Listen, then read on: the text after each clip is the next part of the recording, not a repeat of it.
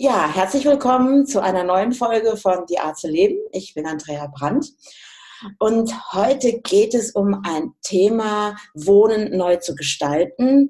Was bedeutet eigentlich sein Zuhause zu erschaffen für sich selbst, für Familie oder Familienplanung? Wie sehen wir heute Wohnraum? Welche Möglichkeiten gibt es? Also viele kennen mich ja auch über die Dachzeltnomaden und wissen ja auch, dass ein Herr Thilo Vogel äh, seinen Wohnraum wirklich so minimiert hat, dass er jetzt mittlerweile in einem Fort Mondeo wohnt, bloß oben im ersten Geschoss sein Dachzelt. Es gibt natürlich auch andere Formen und das ist natürlich breit gefächert mittlerweile, wo ich einfach auch sage oder wo auch mein Herz so hinschlägt, ist so, Wohnen zu minimalisieren und vielleicht auch Tiny House oder welche Formen gibt es da? Und jetzt habe ich über das liebe Internet, Instagram und Facebook immer wieder Danke, Danke, Danke, habe ich jetzt die liebe Uta kennengelernt. Und, ähm, und die stellt sich jetzt auch gleich vor. Und dann tauchen wir einfach mal ein in dieses Wohnen anders oder Entscheidungen zu treffen, wenn bisheriges Wohnen einfach nicht mehr stimmig ist und was es auch für Konsequenzen, nein, eine Konsequenz ist es ja eigentlich nicht wirklich, aber was es nachher auch für die Familie bedeutet, dort neue Wege zu gehen, neue Schritte. Und da sprechen wir jetzt einfach mal drüber in diesem Podcast. Und jetzt sage ich erstmal herzlich willkommen, liebe Uta. Hallo. Freue mich total, dass wir beide jetzt hier zusammensitzen. Du sitzt ja unten in Portugal, ich in Deutschland. Heute Morgen hat es tatsächlich im Münsterland mal kurz geschneit und habe gedacht, huch, was ist jetzt los? Was passiert denn jetzt? In Bayern ist es ja schon mal eher so. Hier oben haben wir es ja weniger und ich habe so gemerkt, so, oh, Schnee.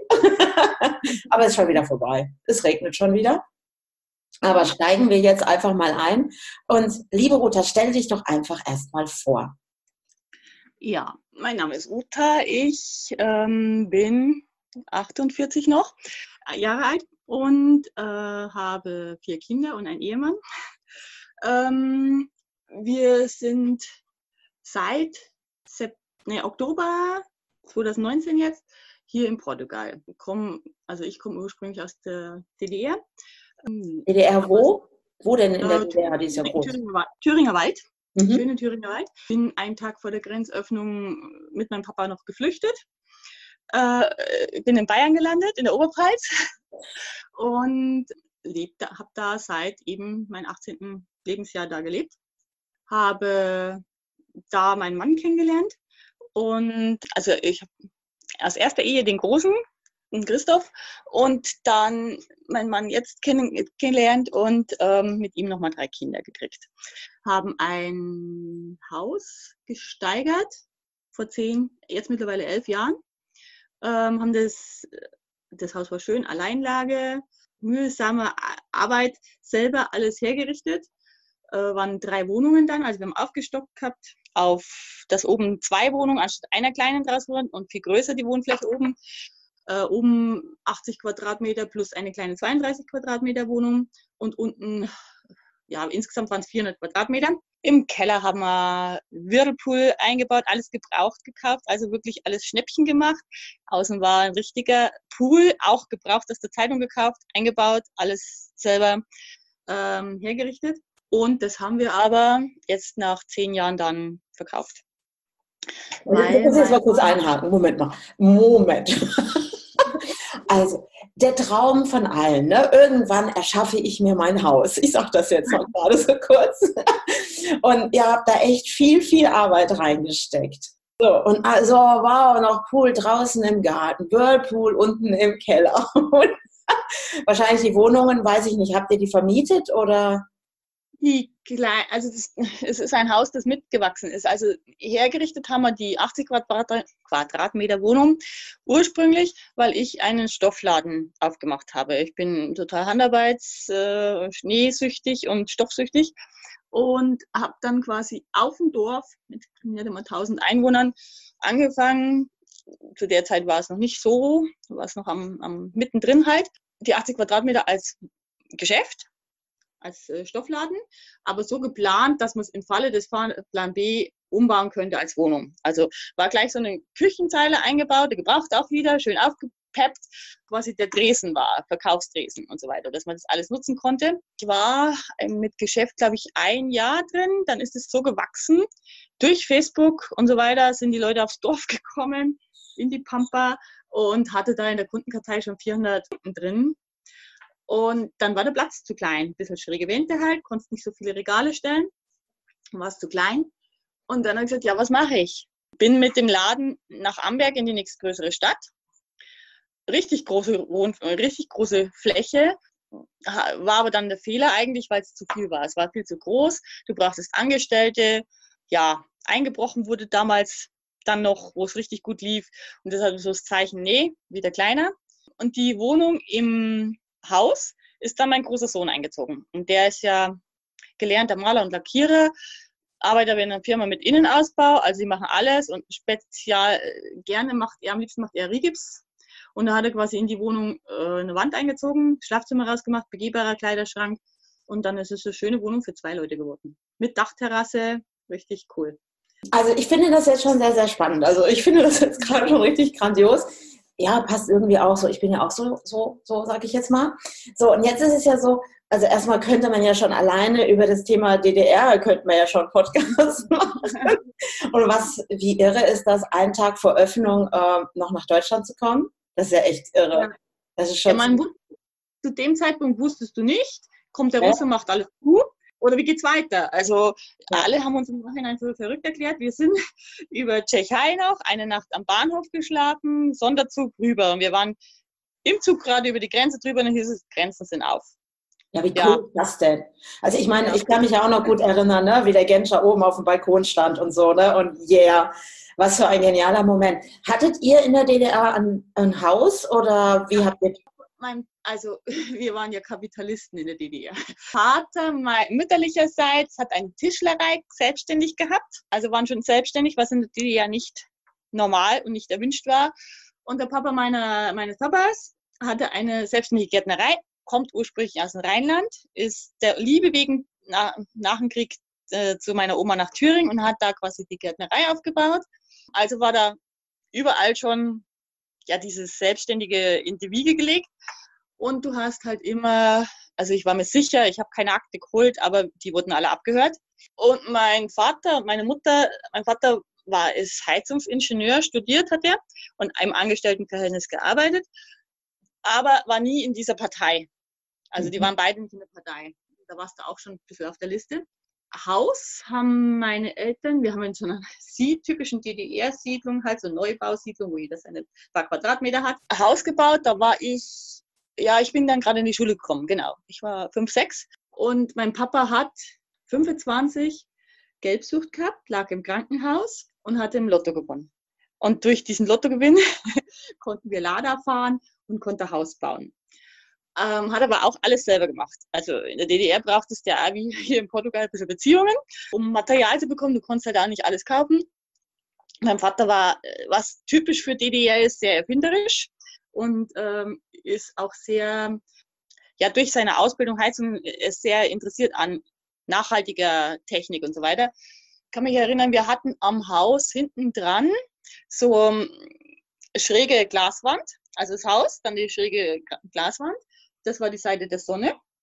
Und da war drunter das Gewächshaus. Und dann nochmal so eine steilere Schräge äh, hat der quasi alt, so flache äh, Heizkörper. Wie heißen mhm. die?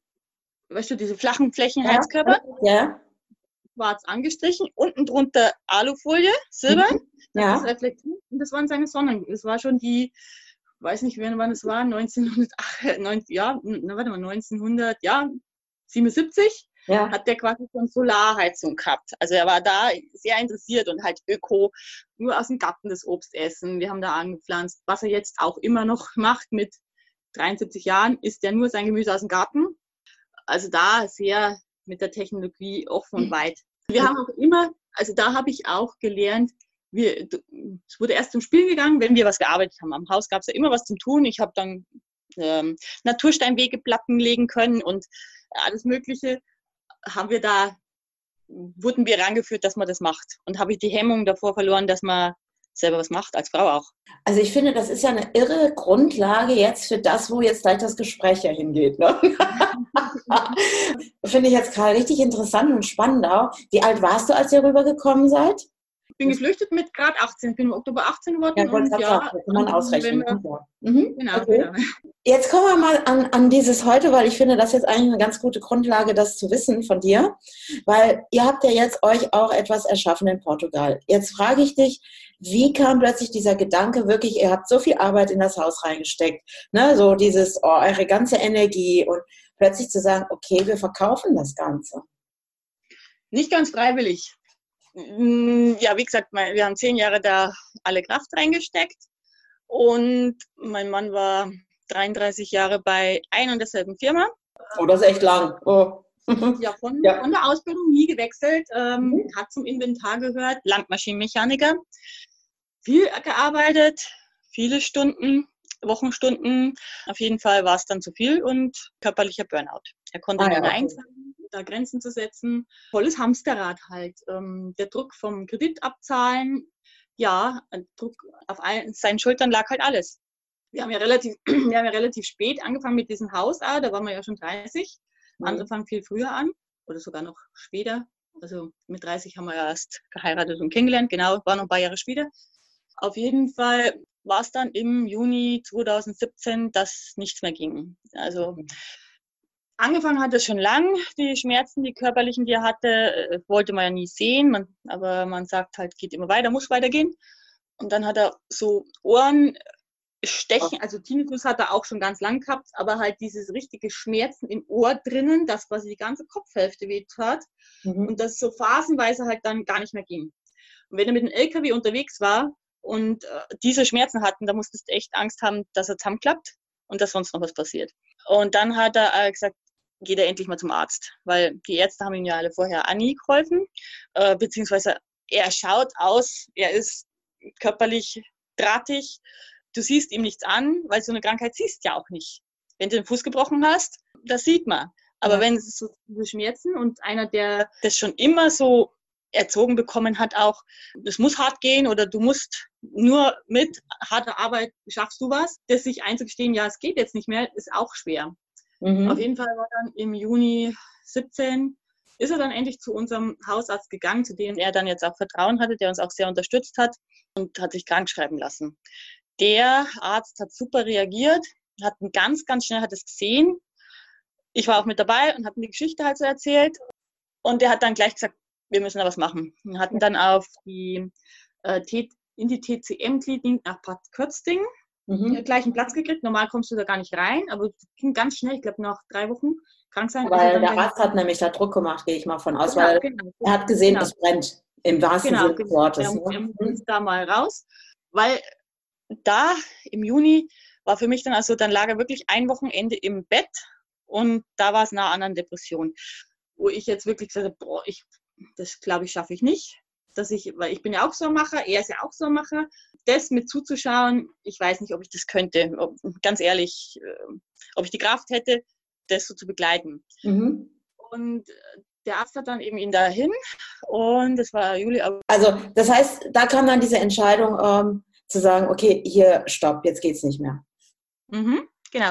Und in dieser Klinik, die Chinesen waren super. Also das war richtig super, weil die nehmen dir Impuls, schauen dir auf die Zunge und sagen dir, was du hast. Und da war er total äh, begeistert, ist fasziniert.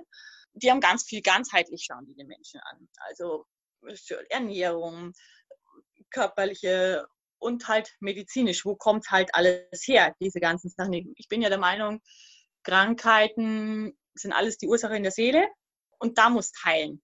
Da war auch eine ganz tolle Psychologin, die ihn dann, weil das muss ja auch immer passen, also ein Mann lässt ja nicht so leicht einer auf irgendwie, ich gehe zum Psychologen oder so. Und die, da hat die Chemie, glaube ich, gepasst. Leider war sie bloß diese vier Wochen und danach nicht mehr erreichbar. Die hat ihn dann schon ein bisschen das Umdenken. Wie geht's mhm. weiter?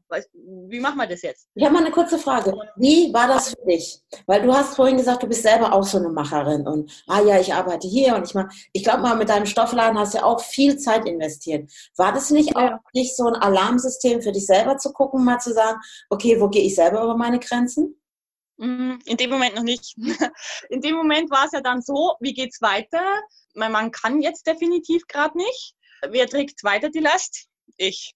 Ja. Ähm, ich bin dann, Stoffladen haben wir dann aufgehört, weil es einfach, ja, du arbeitest 24 Stunden, blöd gesagt, und es bleibt gerade mal die Krankenkasse, die ich zahlen kann. Und für die Angestellten und kranke Angestellten und Kinder der, Kranken, der Angestellten und so weiter. Aber arbeitest weiter und es bleibt nichts übrig. Vier Jahre Stoffladen gehabt und eigentlich nichts hängen geblieben. Mhm. Dann habe ich Entschluss gefasst, meinen großen Traum aufzugeben. Und dann bin ich durch diesen Stoffladen, durch Beziehungen quasi zu einer Firma, die Biostoffe, Bio-Kinder-Jerseys hatten ja angefangen, Biostoffe produziert in Hannover. Und da konnte ich in den Außendienst. Die haben dann angefangen, quasi einen Außendienst aufzubauen mit mir zusammen. Ich habe dann das Auto voller Stoffe, Stoffballen und bin zu die Stoffgeschäfte Süddeutschland, Österreich, eigentlich Schweiz, aber das habe ich gar nicht geschafft vom Zeitding her. Und die anzufahren und da Stoffe zu verkaufen. Hast natürlich auch einen 10, 12, 13 Stunden Tag. Bin dann drei Tage die Woche unterwegs gewesen und hast, machst es ja auch voll. Also willst ja gut sein, willst was aufbauen, äh, stand aber nicht in der Relation, was, was übrig bleibt. Ich habe dann auch gemerkt, mir fehlen halt die Kinder auch. Die waren gut aufgehoben bei meinem Mann, das war gut. Ich fand es auch toll, dass die von den großen Kindern hat er nie früher was mitgekriegt, weil er war immer unterwegs. Da war ich alleinerziehend mit Mann quasi. Mhm. Und da durch die Situation hat sich das, ähm, die Bindung zur Kleinen viel, viel besser also ganz anders geworden. Und war kompletter Rollentausch halt. Und ja, aber ein Jahr habe ich das gemacht, dann habe ich Gebärmutter-OP gehabt und dann war ich bei der Firma auch aussortiert, weil ich konnte ja nicht schwer heben dann mehr, erstmal. Und dann habe ich einen Aufhebungsvertrag bekommen und dann war Ende. Mhm. So, da haben wir die Zeit quasi von 2017, so war ja die Klinik, mein Mann daheim und das ein Jahr ich. Und dann musste halt wieder überlegen, so, und dann kam, äh, und dann kam ja dieser Moment irgendwann mal für euch, also ich meine, ich finde das jetzt total äh, interessant, also weil dieser Rollentausch auch und plötzlich hast du übernommen und auch dieses, dann hast du ja auch diese Erfahrung gemacht, plötzlich so bestimmte Dinge beim Großwerden deiner Kinder nicht mitzuerleben in dem einen Jahr, ne, weil du hast es auch mhm. so wie dein Mann erst erlebt, wenn du zurückkamst. Wann war dann dieser Moment, wo ihr gesagt habt, okay, jetzt ändern wir was, jetzt fangen wir auch an, unsere Wohnsituation zu verändern? durch, ja, die Überlegung kam ja, du machst einen Kredit fürs Haus, fünf Jahre, zehn Jahre, 15 Jahre. Der war genau zehn Jahre. Und das war dann genau zu der Zeit, wir mussten überlegen, wie geht's weiter? Finanzieren wir das Haus weiter? Jetzt sind die Zinsen, also wir haben es ja angefangen mit 5,65 Prozent Zins noch, also recht hoch, mhm. da ist nicht so viel weggegangen. Ja. Jetzt wäre ja schön niedrig gewesen. Jetzt hätte man vielleicht noch zehn Jahre zahlen müssen und hätten wir es weggehabt war die Frage, machst weiter? Wie machen wir es weiter? Schaffen wir das?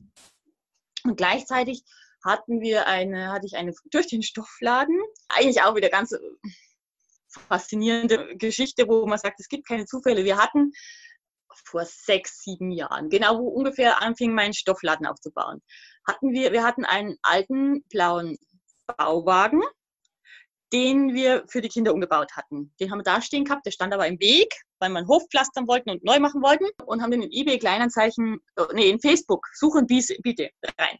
Und dann kam eine Familie, die den kaufen wollte für die Teenie-Tochter. Gleiche Konstellation, so ähnlich wie wir, eben vier Kinder, erstes Kind aus erster Ehe, dann die drei und aber alles eben drei Jahre älter. Aber sie genauso alt wie ich. Workaholic, Arbeiter ohne Ende. Altes Haus zu dem Zeitpunkt auch hergerichtet gekauft, Bauernhof, die haben nur noch viel, viel mehr Tiere. Und das hat sich zu einer Freundschaft entwickelt, Anja und ich. Hat dann dadurch ihren, ihr Geschäft aufgemacht, wegen meinem Stoffladen halt. Also im Prinzip, also so äh, Blotterfolien hat die mhm. aufgebaut. Und wir waren immer in Kontakt durch halt Geschäft, Stoff und Folien und so weiter. Und ja, waren irgendwie gleich gestrickt, ähnlich. Und die haben äh, ein, zwei Jahre vor uns, hat sie gesagt, ich will weg. Anja ist noch ein bisschen verrückter wie ich geschaut, sie hat es unbewusst immer nach Portugal gezogen. Äh, so eine innere Sehnsucht. Und hat dann, wann war das? Also äh, alles zwei Jahre vor uns, hier in Portugal ungesehen ein Grundstück gekauft. Also nur Internet gekauft.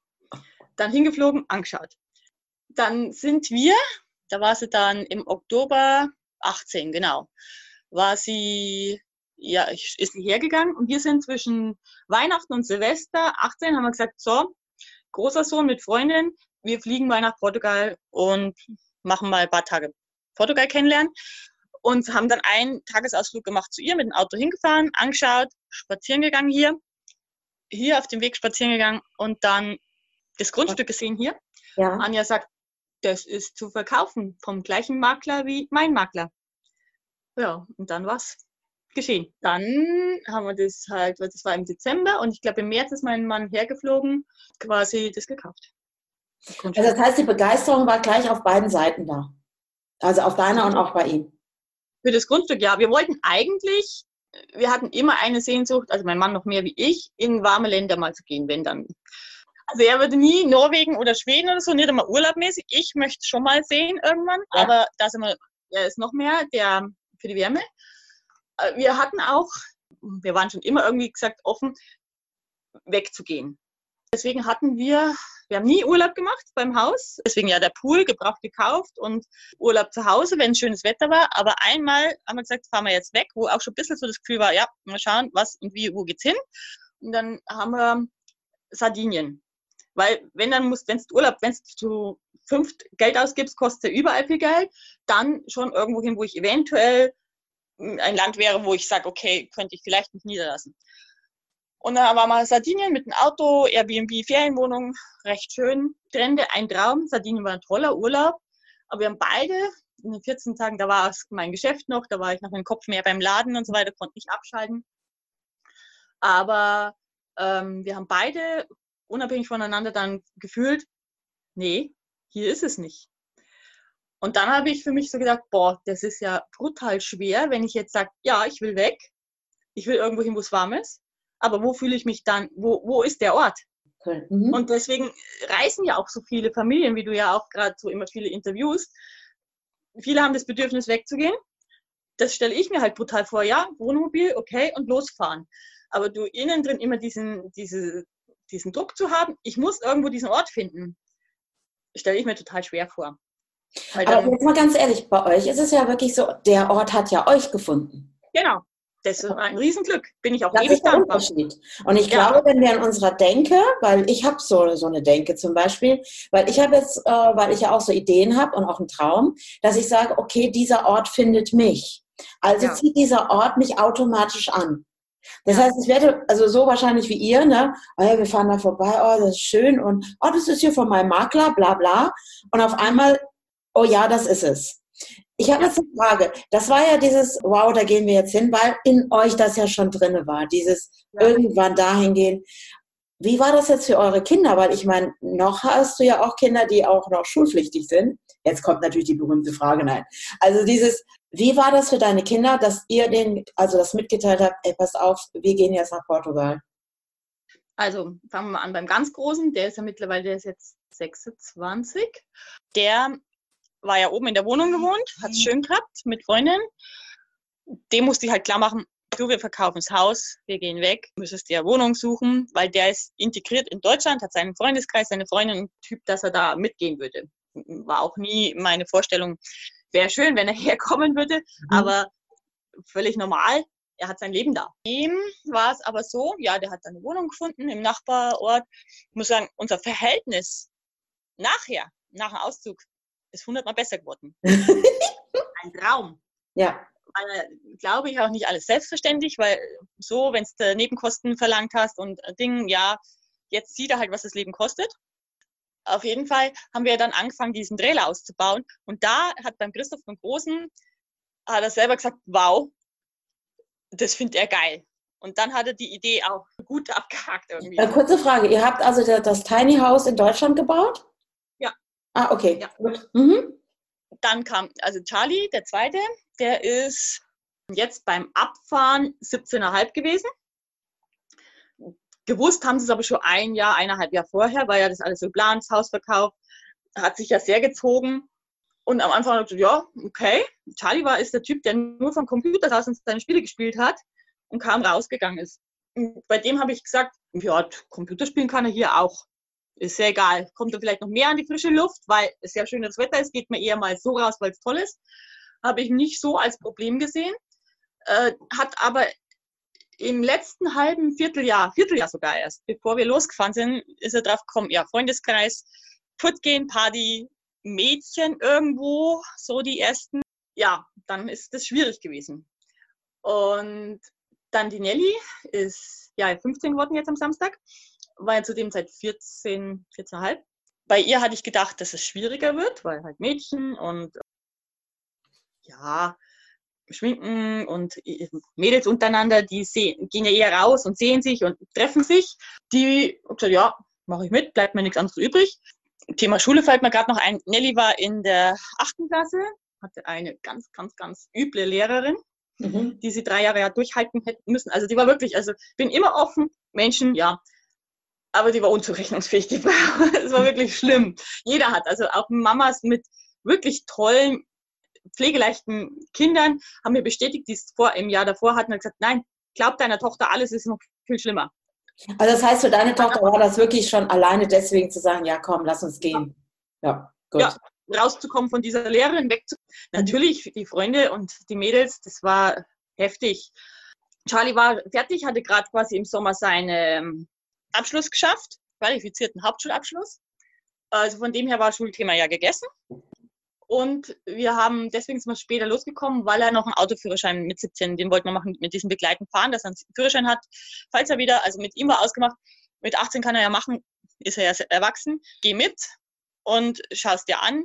Und wenn, dann kannst du mit 18 raufgehen wieder und deine Ausbildung machen. Ein Jahr schadet ja nicht, mal was anderes gesehen zu haben. Deswegen Führerschein. Und die Kleine, Inja, war sieben, ist sieben, Feuer und Flamme, Natur, Waldkindergartenkind, die Freunde, die sieht es noch anders. Die hat schon ihre Freundinnen und so weiter, hat aber ganz viele und ist da offen und jetzt auch hier, wenn wer kommt und sofort, ja, neue Freunde. Sie braucht ja bloß Kinder um sich. Das mhm. ist die nicht so fixiert auf ein oder zwei, sondern ist da offen. Also ja, jetzt sind wir wach. Genau, jetzt ist sie da. sie hört zu. Du bist schon die ganze Zeit wach und hörst zu, okay. Das finde ich aber gut, da freue ich mich ja drüber. Vielleicht kommt sie gleich mal runter und zeigt sich. Komm mal runter. Ja, auf jeden Fall sind die drei Kinder ja mit. Mal kurze Frage. Ihr alle wohnt zusammen in diesem Tiny House? Ja, aktuell ist die Situation so, dass Charlie, also wir waren Weihnachten, Silvester war ich mit den Kindern, weil ich versprochen habe, Silvesterparty mit Freunden. Mhm. Ich, mir ist klar, dass es für die Kinder äh, schon ein Einschnitt ist und nicht nur so Vorteile hat, sondern auch sie ja viel äh, zurücklassen müssen. Und dann habe ich gesagt, okay, Weihnachten, Silvester, dreieinhalb Wochen mit den Kindern in Deutschland bei der Oma. Ich muss ganz kurz, weil du gerade sagst, die Kinder müssen ja viel zurücklassen. Ne? Ich, ich muss da ja. mal kurz einhaken. Aber Uta, du weißt es doch, weil du bist aus der DDR nach Deutschland gegangen. Du hast auch Dinge zurückgelassen. War ja. aber die bewusste Entscheidung, dass ich das wollte. Ja, aber ich sag dir einfach, ich glaube auch, dass du auch deinen Kindern diesen Raum gibst, dass sie entscheiden dürfen für sich. Weil du gibst auch deinem ja. 17-jährigen Sohn diese Entscheidung, hey, mit 18 kannst du immer gucken für dich. Weil du, klar, du siehst natürlich auch die Verantwortung, so wie dein Vater es ja auch damals getan hat. Dieses, ich bin ja verantwortlich für meine Kinder. Das hat sich, darf ich kurz rein ja. unterbrechen? Es hat sich jetzt ja schon, genau das, was du sagst, ist jetzt so die Situation. Äh, Charlie ist noch in Deutschland, ist dort geblieben. Mein Mann ist dann nachdem wir zurückgeflogen sind, nach Deutschland gefahren. Oma und Opa haben wo, ähm, ein, ein Zimmer im Keller. Da hat er ja jetzt drin gewohnt und da wohnt er auch noch weiter. Und sie wollten quasi, dass er da bleibt und ihn unterstützen. Er will unbedingt Ausbildungsplatz suchen. Er will in Deutschland bleiben, seine Freunde halt. Viele Gespräche geführt und, und bevor das in Krieg und Zwang erreiche ich ja gar nichts. Also ist es jetzt so geregelt und Oma und Opa machen das richtig gut auch mit und kümmern sich, wo ich lernen muss, diese Verantwortung abzugeben und auch mal was anzunehmen, weil sie da finanziell ja auch einiges machen. Ja, entwickelt sich richtig gut. Aber schau mal, wie dieses Wohnen, weil wir glauben ja immer, äh, wir müssen Wohnraum schaffen, auch für unsere Kinder und wir müssen da festhalten. Ich sag mal, wir haben ja manchmal, also ich sage das jetzt mal, in Deutschland auch sehr starre Strukturen, gerade in diesem. Mhm. Oder dieses für deinen ältesten Sohn damals, ne, als er ausgezogen ist, hast du gesagt, es wurde leichter. Aber vorher war ja wahrscheinlich der Gedanke, oh, wie gut, wir haben ja ein großes Haus und da können wir ihm ja auch Wohnraum schaffen. Und ja, ja. wie viel Freiheit entwickelt sich, wenn du plötzlich dich nicht mehr abhängig machst von dem System des Wohnraumes? Oder was ihr ja auch hattet, ich sage es jetzt einfach mal, ihr habt im Endeffekt nachher nur noch dafür dort gelebt, um den Kredit fürs Haus abzuzahlen. Ja, es war Hamsterrad, wirklich. Und wie kann ein Haus dich plötzlich so festhalten in deinem System, dass du nicht mehr rauskommst. Du kannst ja nicht mal mehr Urlaub machen und das erlebe ich ja auch gerade hier. Wie viele haben einen Riesenkredit aufgenommen und plötzlich, wo ist da die Lebensqualität? Und jetzt frage ich dich einfach, jetzt seid ihr in Portugal, ihr habt ja euer eigenes Tiny House. Wir machen nachher auch unten drunter, können ja die Leute mal gucken, wo, wo ihr denn seid, so ungefähr. So auch, ähm, wie auch heißt auf Instagram. Und, aber jetzt habt ihr ja ein Tiny House und wohnt ja auf engerem Raum als vorher, habt aber den Raum selber ja erweitert durch das Land drumherum. Jetzt wohnen für euch und wie sieht es jetzt für euch aus?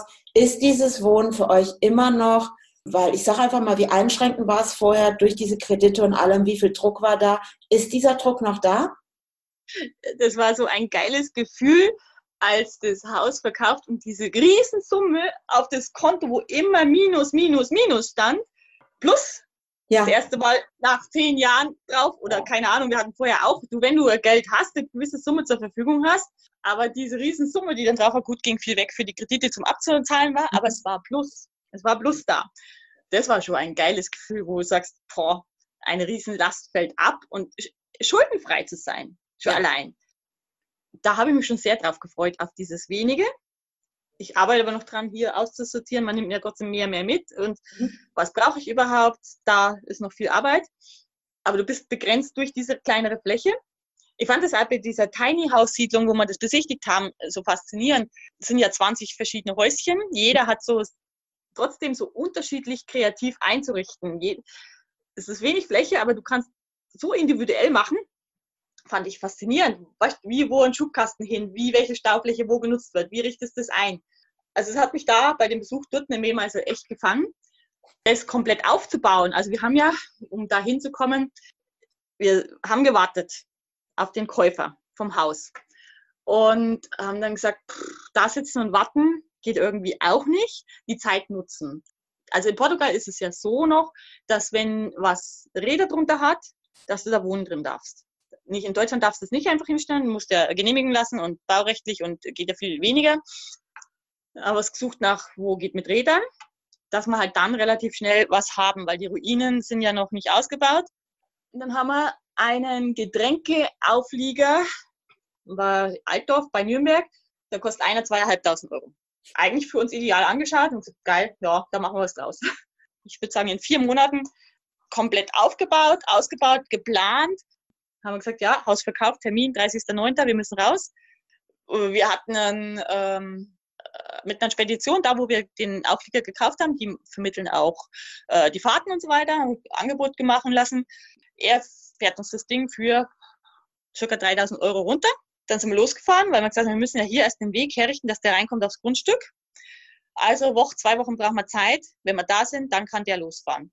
Dann waren wir da, wir sind mit Wohnmobil, Pickup plus großen Hänger hierher gefahren. Und hier hatten wir ja schon zwei Wohnwegen stehen von den Sommer davor. Und dann war das die Fahrerei mit dem Aufliegertransport war Katastrophe. War richtig schwer. Die Firma hat dann auf einmal gesagt, na, Landweg geht nicht. Wir müssen über Seeweg. Also das Ganze ist ja so, also eure Nerven sind da nochmal echt auf die ja. Probe gestellt worden. Ich, ich, ich kürze das mal gerade ein bisschen ab für dich. Also die Nerven sind echt und ihr saßt ja da und wart dann eben auf eurem engsten Raum, habt ihr gewohnt und habt eigentlich nur drauf gewartet, wann kommt es endlich? Aber es hat ja Gott sei Dank funktioniert, weil ihr wohnt ja jetzt drinnen.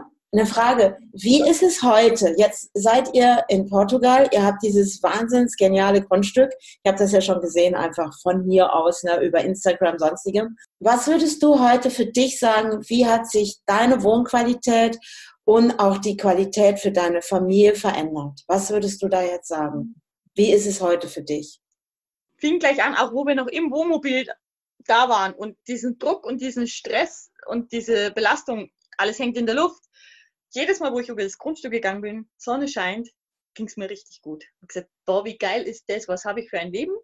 Ah, jetzt, jetzt mit Hauswasser nochmal. Und das Schöne ist, was ich jeden Tag auf in Instagram fast schreibe oder wo ich für mich so fühle, das, du siehst so kleine Fortschritte, die du immer wieder dankbar, wo du so Normalitäten wie warmes Wasser, also wir wollen heute Nachmittag noch nach Castello fahren, warm Wasser hat er drauf gemacht, jetzt brauchen wir noch Leitungen. Dann funktioniert vielleicht über Solar unsere warme Dusche im Haus.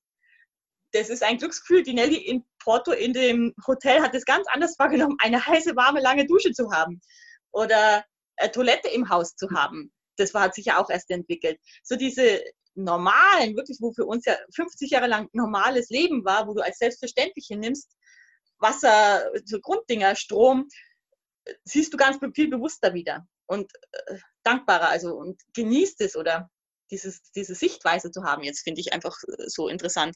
Und wenn ich jetzt hier sitze, rausschaue, in die Ferne die Berge sehe, aus meinem Wintergarten, Sonnenschein, zwar heute kalt, ich bin jeden Tag dankbar und genieße es und brauche keine riesen Wohnfläche, weil du lebst ja hier auch mehr draußen. Also das, was ich jetzt für mich persönlich da raushöre, ist einfach dieses Geschenk, selber wieder zu erkennen, für was du dankbar bist. Ja. Was du, ich sag mal, in diesen 50 Jahren, was du gerade gesagt hast, mit Hausbau und mit allem, ist die, da ist die Dankbarkeit auf der Strecke geblieben, ne? Ja, weil du auch die Dankbarkeit, du könntest eigentlich, wenn du schlau wärst, wenn wir so weit sind in der Persönlichkeitsentwicklung, könntest du in jeder Situation ja sehen, das, was ich eigentlich habe. Gesunde ja. Kinder. Gut, ich habe auch zwischendrin Phasen gehabt, wo ich an meinem Pool saß in Deutschland, gesagt, geil, ich mhm. genieße das jetzt. Und habe es auch bewusst wahrgenommen. Aber da war immer noch dieser Druck hinten dran. Konto darf ich nicht anschauen. Und hier ist natürlich auch noch viel in der Planung und, und viel, was auf uns zukommt. Aber andererseits ist es auch schön. Und ich muss auch sagen, wir waren ja, wir sind ja auch so Macher und wir hatten die besten Zeiten immer, wenn wir was gemacht haben. Und das Haus in Deutschland wäre ja jetzt soweit fertig gewesen. Und da sitzt noch nichts zu tun, ist ja auch nichts. du brauchst immer irgendwo sowas, wo du was wachsen siehst, wo du was entstehen siehst. Und hier haben wir bei 15,5 Hektar, glaube ich, geht es nie aus. Und ich habe ja auch gesehen, glaube ich, auf irgendeinem Foto, ihr habt auch, glaube ich, ich weiß nicht, was es für ein Baum ist, aber ihr habt auch einen Baum gepflanzt. Du hast ein Foto von einem Baum gemacht, das, das du gepflanzt hast. Ich ja, weiß nicht, einer war der vielen wahrscheinlich, keine Ahnung. Ja, wir haben, ich habe acht oder neun Grad gepflanzt, aber der, der blüht, ist der Mandelbaum. Das war der Mandelbaum, okay. Und wenn ich mir das jetzt so vorstelle, weil ich habe dieses wahrgenommen, dieses Bild, und habe gedacht, wie schön, ihr seid an einem neuen Ort und ihr pflanzt jetzt Bäume ein und dürft zuschauen wie nicht nur der Baum wächst, sondern auch eure Lebensqualität, das, was ihr jetzt für euch entschieden habt, verändert habt. Auch wenn, ich sag mal, es Momente gab, wo es echt hart war, ich sag mal, einfach in so ein Burnout reinzurutschen, auch körperlichen, ist nicht ohne. Und es trägt sich ja auch noch ein bisschen eine Zeit lang, bis man da komplett raus ist, das weiß ich ja auch. Aber was ich jetzt toll finde, ist, sich nicht zu klammern an dem Wohnraum oder an, an ein Kredithaus, und sein ganzes Leben damit zu verbringen, um nachher in der Rente, ich bin jetzt mal so, zu sagen, ah, jetzt kann ich es genießen, oder wie der Alltag einfach, der vorher war, wirklich diese Momente, wo du bewusst mal gesagt hast, okay, ich bin dankbar dafür, so gering war und was sich jetzt plötzlich erweitert durch dieses Land, durch eure Entscheidung, minimalistisch zu wohnen, die Natur mehr dort wieder zu leben und dort andere Wege zu gehen. Und ihr seid unabhängig von hohen Mietpreisen, die in Deutschland herrschen. Und ich sage immer, was tun wir Menschen da? Was tun wir da? Und wir malträtieren uns selber mit diesen Dingen. Und ich sage einfach mal, Leben, wo bleibt das? Ja, und ich ja. glaube, das ist das Geschenk, was ihr euch macht, als Familie auch. Habe ich mir auch im letzten Jahr viele Gedanken gemacht. Wir, die meisten Menschen in dem System Deutschland oder auch Mitteleuropa, suchen ihren Glück in dem Konsum. Also du kaufst dir irgendwas, um kurz glücklich zu sein und häufst halt das ewig an. Und das ist es ja nicht. Der Gedanke eben, was macht mich glücklich, ist erstmal ganz wichtig macht für die neue Klamotte, dass ich nach außen besser wirke. Das ist kein richtiges Glück. Oder ist mein Haus am schönsten eingerichtet, habe ich das größte Haus. Geht, es geht so viel nach außen denken in Deutschland, weil man nicht in sich reinschaut. Was brauche ich eigentlich? Was, was will ich eigentlich? Wofür bin ich eigentlich hier? Das habe ich mich ganz lange mit beschäftigt und auch halt Thema Schulsystem, keine glücklichen Kinder zu haben. Es kam so viel zusammen zu dieser Entscheidung. Hier auch die Möglichkeit, also weil du vorhin gesagt hast, mit wenig. Wir wollen ja hier hast du die Möglichkeit, autark zu leben. Also Strom haben wir ja jetzt schon PV-Anlagen drauf, gute Speicher brauchst, aber wir sind nicht ans öffentliche Stromnetz angeschlossen. Wollen wir auch nicht. Wasser haben wir ja, hast vielleicht auf Instagram gesehen, jetzt diese Tiefenbohrung war ja schon, Brauche in Deutschland habe ich Wasser und noch viel mehr fürs Abwasser gezahlt. Wahnsinn. Was ich an Stromkosten in Deutschland hatte, in dem Haus, glaube 220 Euro monatlich. Was war noch Heizkosten in Deutschland? Brutal. Hier habe ich meinen kleinen Ofen, mein Holz von den kaputten Olivenbäumen, kaufe ein bisschen was dazu, aber du kommst mit. Ich habe mir haben es jetzt letztens überlegt, Ofen, Backofen, Kochofen haben wir mit Gas. Also viel läuft auch über Gas, das was so Stromfresser sind.